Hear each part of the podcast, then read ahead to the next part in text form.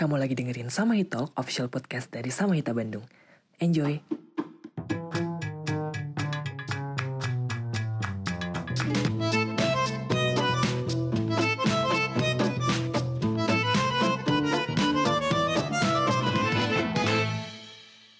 Hai, khusus di episode 3, kita bakal ngasih cuplikan diskusi klub Baca sama Hita yang sebelumnya mendiskusikan soal keadilan transformatif. Topik diskusi ini diambil berdasarkan esai yang ditulis oleh Mia Minggus dengan judul Transformative Justice. So, selamat mendengarkan.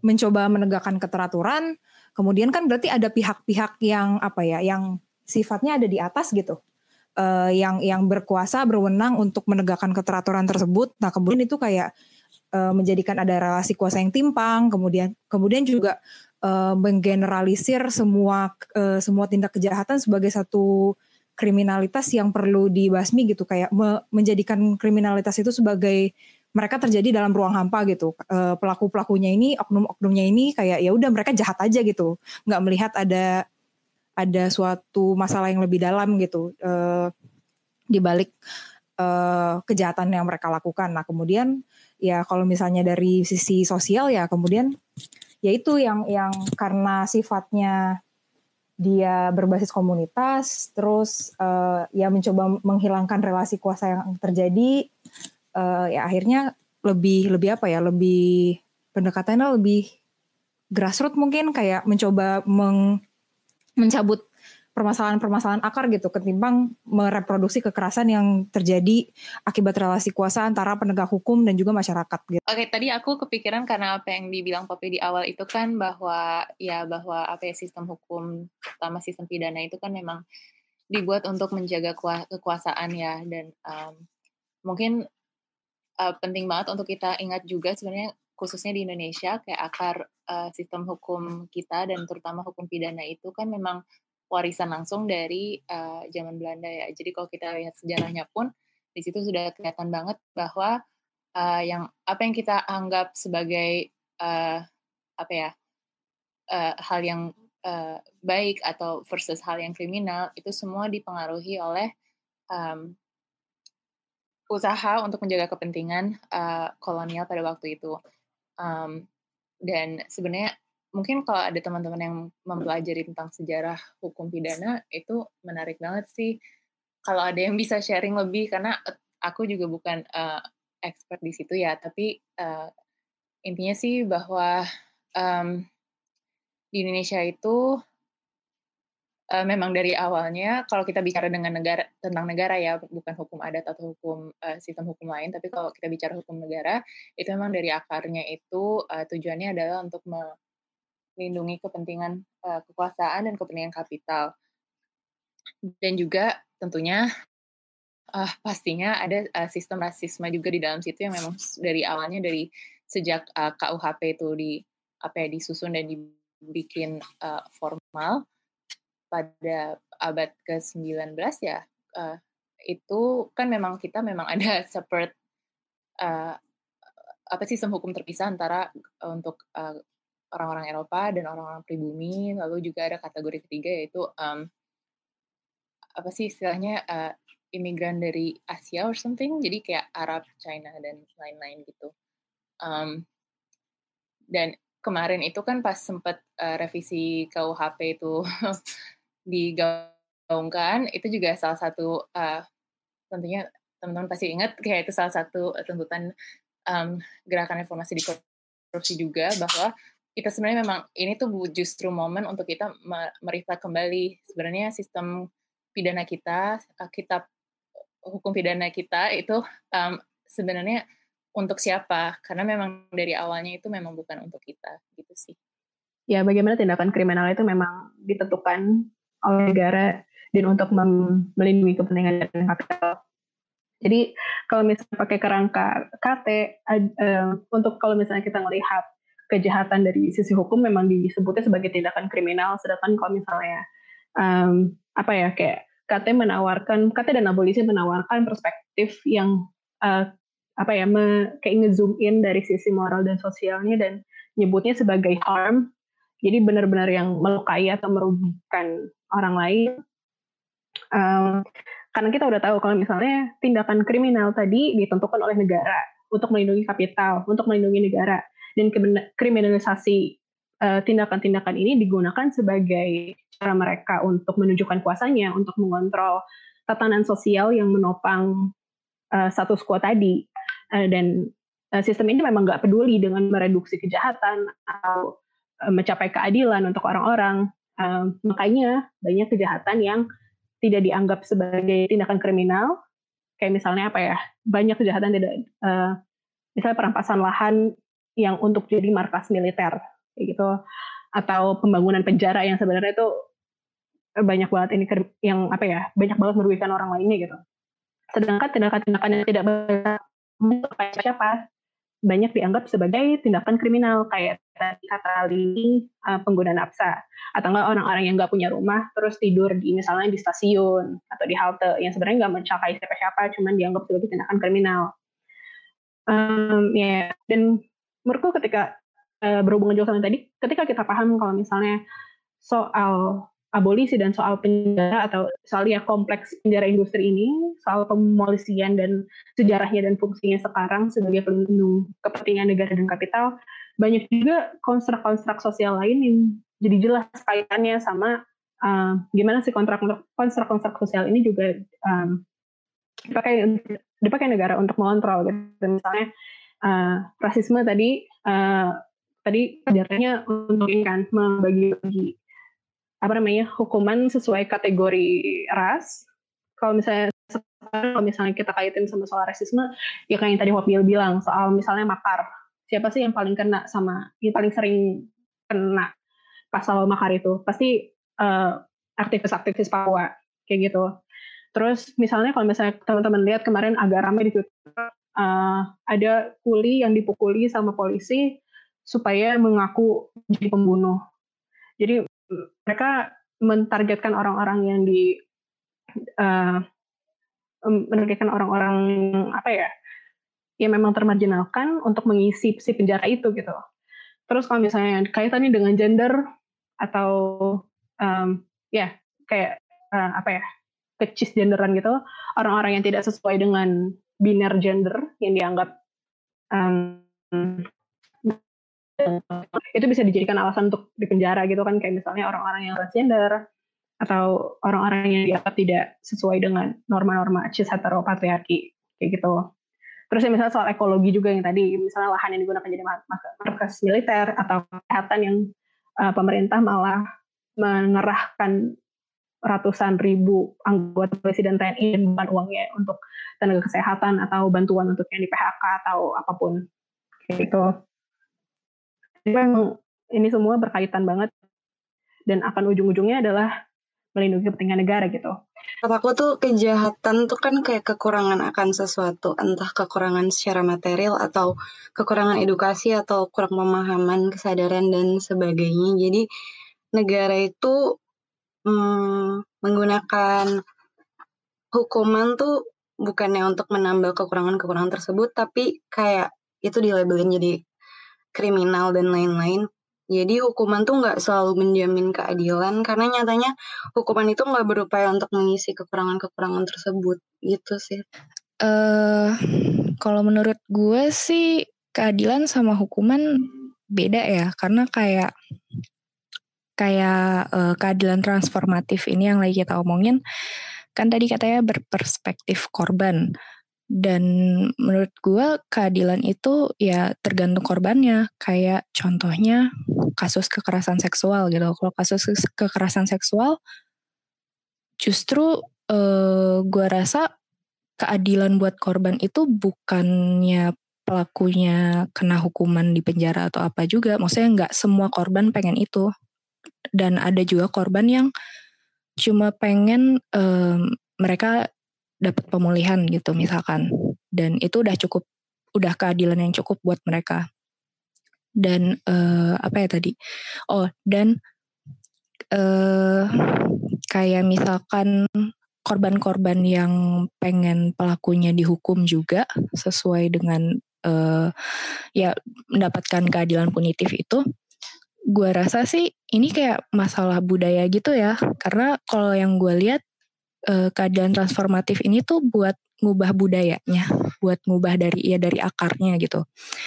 Bahwa kayak misalkan kekerasan seksual kita nggak cuma pengen pelakunya satu itu doang dihukum, tapi kita pengen ngubah budaya misalkan budaya uh, pemerkosaan itu berubah juga dihilangkan gitu dengan adanya uh, misalkan akuntabilitas pelaku dan ya kita kayak lebih nyebar apa ya ya awareness atau budaya yang baru yang nggak bakal uh, apa nggak bakal membiarkan budaya pemerkosaan ini ada lagi gitu. Dan ya kalau misalkan dihukum itu kayak cuma ngilangin apa ya kalau kata orang mah cuma ngilangin oknumnya doang sedangkan masalahnya masih ada di situ. Dan ya jadinya keadilan buat korban gue rasa masih belum dicapai sih karena masalahnya juga ya masih ada di situ.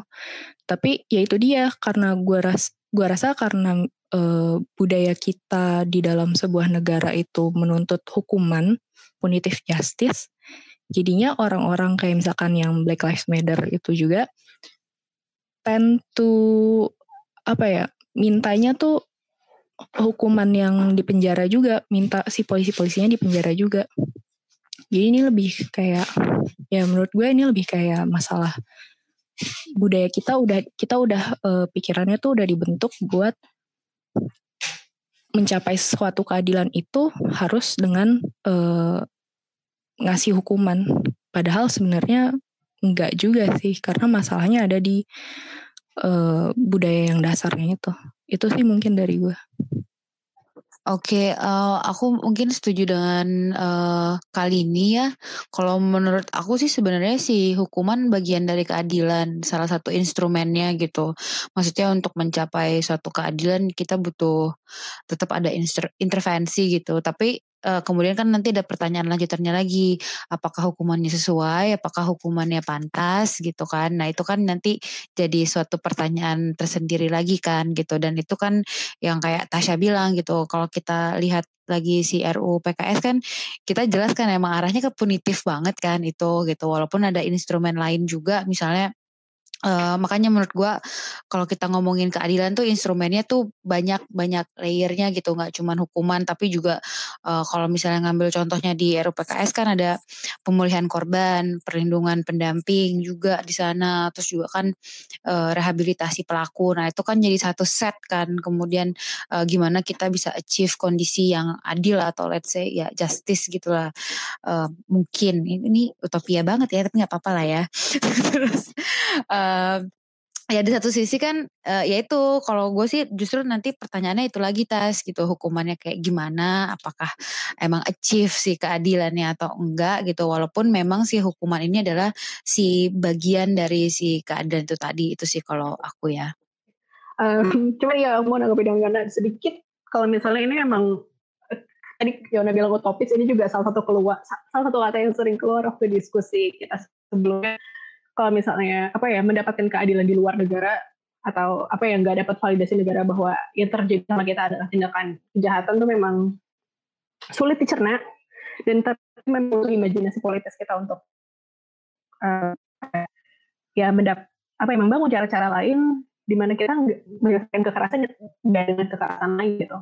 Oh mungkin aku lupa kalau misalnya ini emang uh, konteksnya di kekerasan yang di interpersonal eh intrapersonal dan intercommunity soalnya kalau misalnya kekerasan dari negara sih nggak ada cerita gitu ya. Jadi ya itu sih tadi kan pertanyaan tentang keadilan dan hukuman ya. Ya itu sih aku selalu berpikir bahwa ya tadi ya karena dalam mindsetnya punitif bahwa hukuman itu adalah bagian dari keadilan. Tapi aku balik lagi bahwa hukuman ini sebenarnya untuk siapa sih gitu kan kalau kita sekarang ngelihatnya bahwa ya hukuman ini sering kali untuk menurunkan unrest orang-orang gitu yang ngerasa kayak wah dia telah melakukan suatu kejahatan gitu. Makanya orang-orang di sekitarnya ikut unrest gitu. Ya dia harus dihukum. Sedangkan si korbannya sendiri akan seperti apa gitu? Apakah ini dalam kasus kekerasan seksual atau dalam kasus kejahatan yang lainnya gitu? Dan balik lagi ke dalam kata keadilan sendiri ya justice. Justice itu kan berarti suatu tindakan yang adil dan sama rata gitu maksudnya kan. Ya berarti harusnya hukuman itu harus berimplikasi langsung terhadap si korbannya ini. Misalnya kalau misalnya kita lihat dalam hukum yang kita sekarang ada orang nih melakukan pembunuhan. Ya dia dimasukkan ke dalam penjara sekian tahun gitu. Dan setelah dia keluar dari penjara dia seakan-akan kayak udah bersih gitu dari tindakan pembunuhannya dia sebelumnya. Apakah itu sebenarnya bisa memberikan rasa keadilan untuk korban ya maksudnya bukan untuk menghidupin lagi korban ya. Maksudnya untuk berarti kan korbannya bisa jadi adalah keluarganya atau misalnya pasangannya atau lingkungannya gitu. Kan seperti itu kan. Makanya aku sih sempat bolak-balik apa ya ngebaca tentang transformatif justice ini dan emang sebuah ide yang menarik gitu di mana ketika seseorang melakukan apa ya ya sebutlah melakukan kejahatan gitu ya dia itu ya harus dikonfrontasi langsung sama si lingkungannya itu. Di, dikonfrontasi langsung dan bahasanya bukan hukuman tapi itu adalah sebuah kewajiban konsekuensi dari apa yang dia lakukan gitu loh. Dia harus menghadapi eh, apa ya trauma korbannya dia harus memahami apa yang dia lakukan itu salah gitu loh. Sehingga ya diharapannya adalah timbul rasa keadilan di semua pihak bahasanya kayak gitu kan uh, maksud aku ya kuharap sih apa ya mungkin bahasanya ketika seseorang diintervensi kan biasanya dalam transformatif justice itu seseorang itu tidak merasa dia sedang dihukum. Tapi bahasanya adalah dia sedang menanggung konsekuensi dari tindakannya. Sehingga ya konsekuensinya seperti yang di apa ya seperti yang di RUU PKS sendiri kan si apa si pelaku itu kan bertanggung jawab atas pemulihan si korbannya gitu kan. Kalau misalnya kita biasanya ada seseorang melakukan kejahatan gitu ya dia kalau nggak dia dihukum dia mesti bayar denda ke negara. Nah sekarang balik lagi apakah negara itu bisa menjamin dari uang itu berapa persen masuk ke korbannya gitu? Biasanya kan kayak malah korbannya akhirnya nanggung sendiri gitu biaya-biaya yang lain-lain. Tapi duitnya uang dendanya itu sendiri malah dikelekin sama negaranya ya aku jadi ngelihat kayak ya berpikir lagi apa ya mungkin diksinya kita menghilangkan hukuman itu bukan suatu hal yang baik gitu loh. Tapi ya kita mau rubah diksi ya tadi konsekuensi dari tindakan seseorang melakukan hal yang buruk di lingkungannya sehingga harus membentuk sebuah sistem yang berkeadilan gitu loh. Ya keadilan itu buat siapa ya? Untuk korban dan untuk lingkungannya dan sebisa mungkin itu nggak serta merta seseorang dihukum dan setelah dihukum itu seakan-akan ya dia udah bebas gitu aja. Kan sering kali di Amerika kayak gitu kan. E, kayak aku nggak bisa dong dicap sebagai seorang pelaku kekerasan seksual soalnya aku udah apa udah menghabisi waktu aku di penjara. Tapi kan nyatanya setelah dia penjara dia melakukan kekerasan seksual lagi gitu kan. Terulang lagi terulang lagi terulang ya itu masalahnya hukuman itu tidak memberikan keadilan gitu. Mungkin gitu aja terima kasih Oke, makasih banyak Bim. Um, ini memang soal yang di penjara sendiri memang nanti aku bahas ya. Sekaligus apa namanya mau itu dengan sama uh, pertanyaan ketiga. Soalnya tadi udah keluar kan konsekuensi dan itulah yang akan jadi di pertanyaan yang ketiga. Tapi aku mau uh, kolom chat sebelum aku rangkum pertanyaan ini dan kita pindah ke pertanyaan ketiga dari lah tapi gue jadi bertanya-tanya juga sih jadi kayak kontradiktif ketika bilang katanya berperspektif, berperspektif korban tapi korbannya berperspektif punitive justice. Wah ini pendamping-pendamping pasti begini semua nih yakin? Mungkin nanti Yona atau siapa yang mau atau coba nanggepin soal ini. Terus apakah kita harus mengubah mindset keadilan punitif ini dulu biar bisa achieve KT atau dua hal ini bisa jalan sama-sama?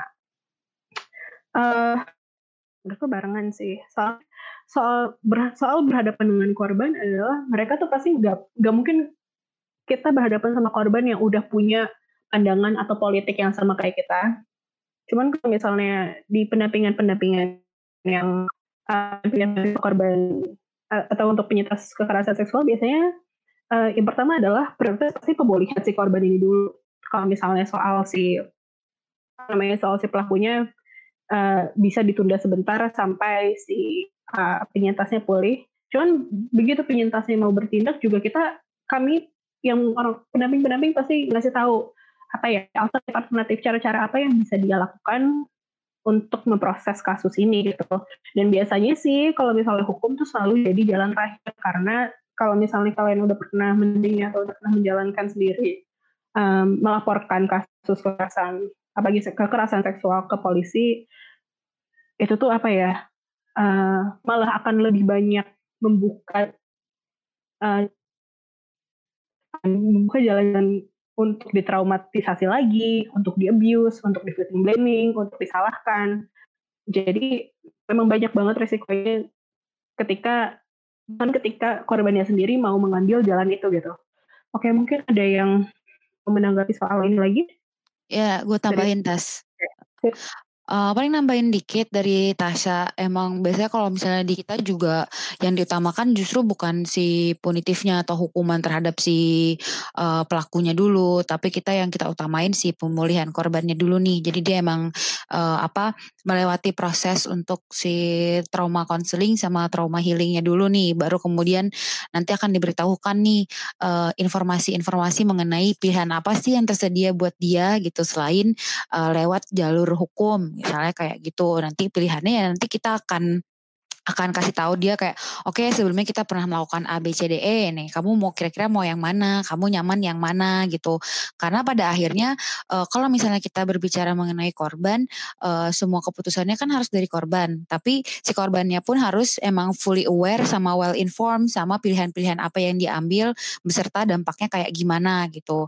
Nah kalau misalnya untuk kasus di pendampingan kekerasan seksual biasanya kita yang sebagai pendamping yang akan memberitahukan uh, mengenai ini pilihannya apa saja, mengenai dampaknya apa aja gitu. Kayak yang Tasya bilang tadi, kebanyakan kalau misalnya kasus KS kemudian masuk ke jalur hukum itu malah bikin trauma berlapis karena sering kali di victim blaming sama si uh, apa uh, law enforcementnya penegak hukumnya lah kayak gitu kan. Dan uh, itu kadang yang bikin uh, kita pun uh, tidak me, apa tidak mendorong para korban ini untuk langsung uh, langsung lapor ke hukum. Apalagi ketika kasus yang kemudian menimpa si korban tersebut masih belum mempunyai payung hukum yang jelas gitu. Nah itu susah banget kasusnya untuk kemudian diproses bahkan uh, untuk diterima gitu.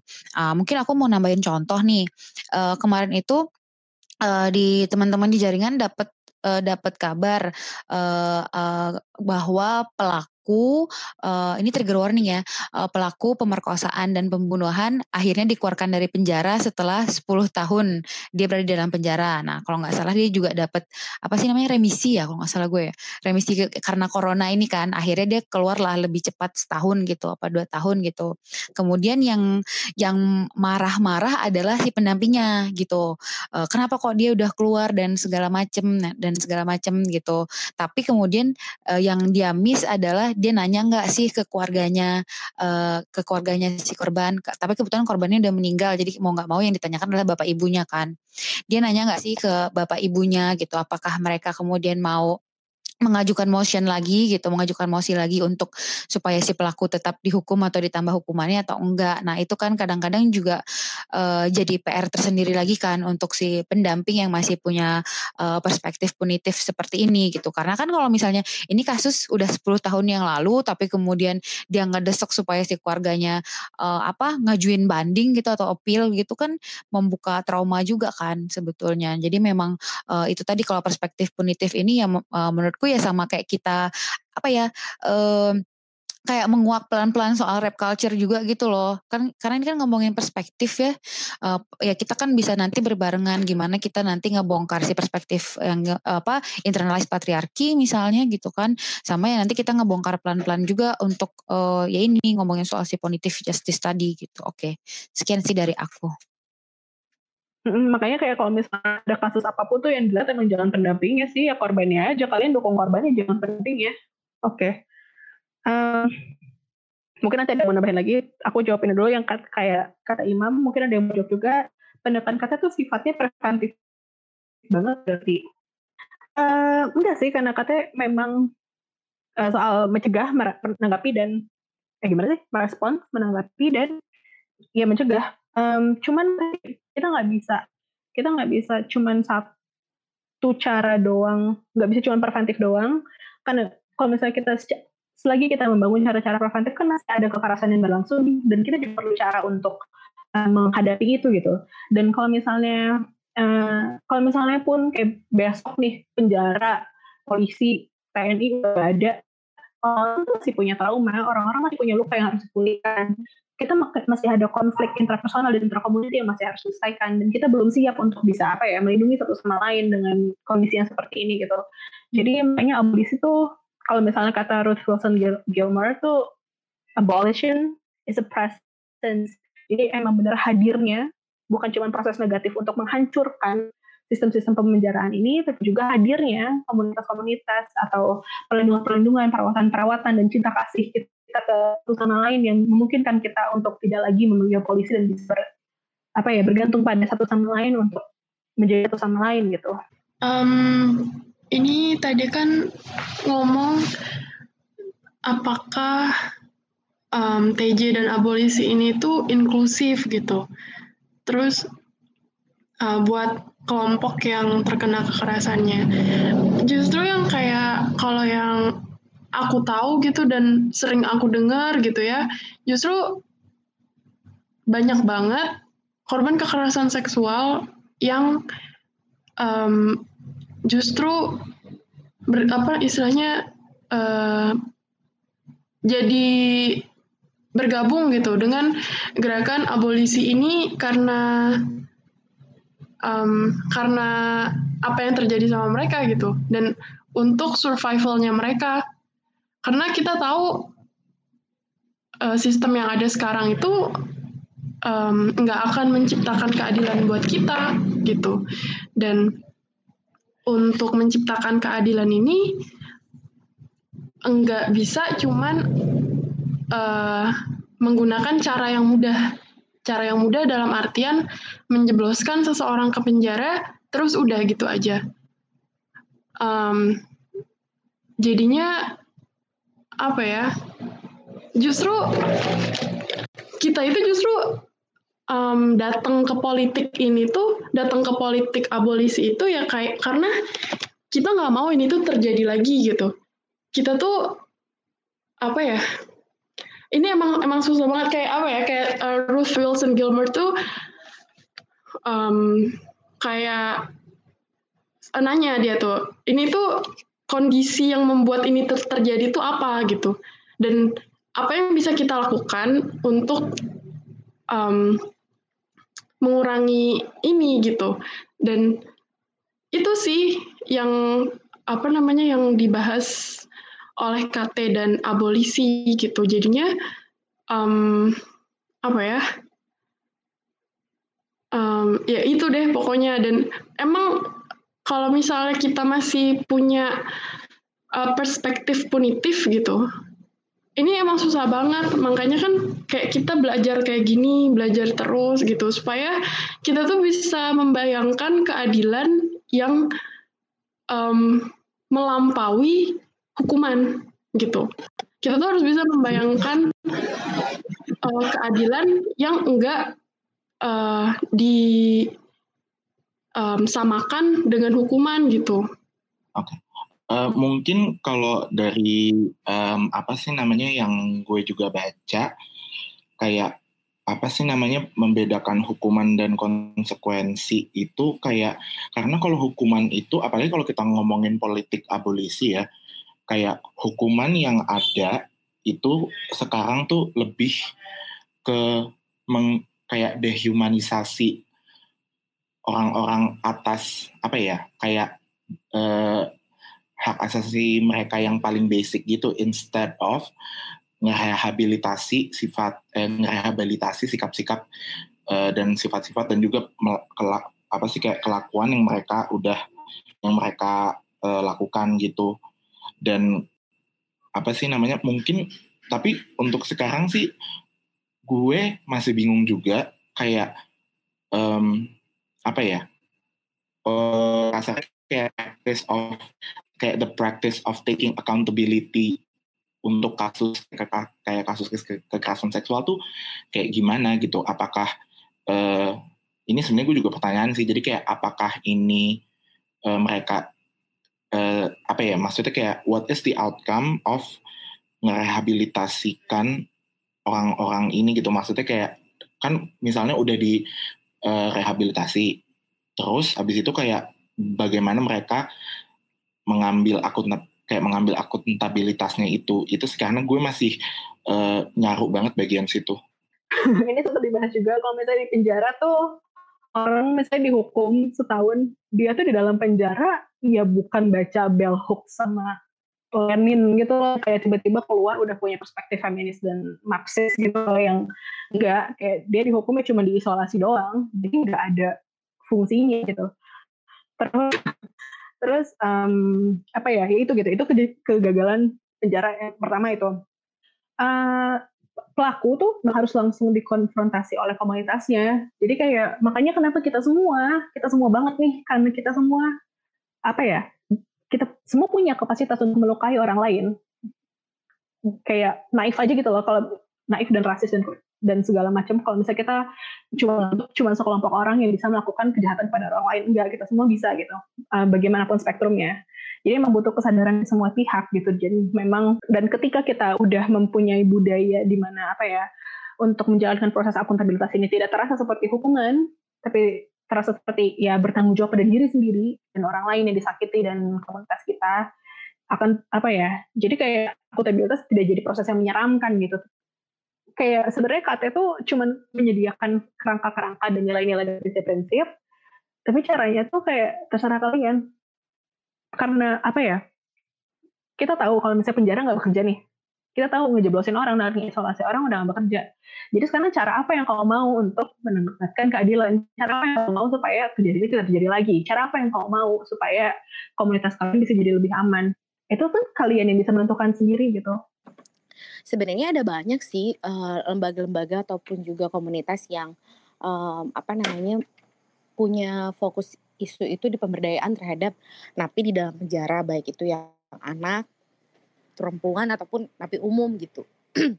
Kayak biasanya sih lembaga bantuan hukum di tempat aku pernah kerja di LBH Masyarakat Jakarta maupun di Jember kita memang punya salah satu fokusnya adalah gimana kita bisa bikin nggak cuma narapidana sih, tapi juga tersangka ataupun orang yang mau berhadapan dengan hukum itu bisa punya kesadaran bahwa mereka tuh punya hak. Karena kan selama ini orang nggak kalau udah berhadapan dengan hukum udah takut duluan gitu kan. Kayak ngerasa mereka emang salah dan nggak merasa punya hak-hak yang sebenarnya dijamin oleh negara harusnya gitu kan. Jadi mereka pada kaget gitu kalau kita datang ke lapas terus kemudian kita ngasih penyuluhan hukum, kita sampaikan bahwa mereka seharusnya punya hak seperti ini, seperti itu, seharusnya polisi nggak boleh melakukan ini itu, pokoknya ngomongin soal hak-hak tersangka lah gitu ya. Lalu tuh mereka tuh kaget gitu dan um, sayangnya sih bentuk penyuluhan hukum itu nggak bisa nggak bisa apa namanya reguler dilakukan ke orang yang sama. Jadi kita tuh reguler datang ke rutan orangnya selalu berbeda setiap minggunya gitu karena memang uh, menurut atau memang udah dari dari kemarin-kemarin udah kayak gitu ya cuman buat menyiapkan si uh, tersangka ataupun ya si tersangka ataupun terdakwa untuk menghadapi persidangan doang gitu. Padahal sebenarnya nggak cukup sekali datang ke rapa ke lapas atau ke rutan untuk nyampain bahwa mereka punya hak hak apa aja yang melekat ke mereka selama jadi tersangka, terdakwa ataupun terpidana gitu. Dan sebenarnya mereka bisa ngapain sih selama di dalam penjara? Tujuannya tuh apa sih sebenarnya pemidanaan gitu? Meskipun sebenarnya ya emang uh, sulit juga sih kalau kita mau mau bilang pemidanaan itu bisa merehabilitasi orang gitu. Tapi tetap aja kan di undang-undang ngomongnya kayak begitu gitu. Nah tapi uh, karena ada kendala itu sih jadinya nggak uh, bisa bener-bener gimana ya memberdayakan teman-teman di dalam lapas dan rutan untuk bisa berdaya secara hukum kalau kalau bahasa kita gitu. Itu yang pertama. Tapi ada inisiatif baik yang dilakukan sama teman-teman di Jember, di Garwita Institute. Mereka tuh fokus banget buat uh, memberdayakan orang-orang di dalam penjara gitu. Yang mereka lakukan tuh nggak cuma sekedar ngasih tahu hak-haknya itu apa aja, tapi gimana mengisi hari-hari mereka agar mereka merasa mereka tetap orang yang berharga gitu, punya value sebagai manusia meskipun mereka ada di dalam penjara kayak gitu. Jadi si anak-anak Garwita Institute tuh satu minggu full punya lima hari lah ya, lima hari kerja itu punya agenda di lapas. Si Garwita Institute ini kantor bersama antara klinik psikologis sama lembaga bantuan hukum. Nah mereka berbagi tuh dua hari bikin penyuluhan hukum, tiga hari bikin kegiatan uh, yang disesuaikan dengan kebutuhan dari teman-teman di napi di uh, di lapas Jember kayak gitu. Itu bagus banget inisiatifnya dan um, sayangnya memang nggak banyak yang mereplikasi kerja-kerja seperti itu karena melelahkan kan ya.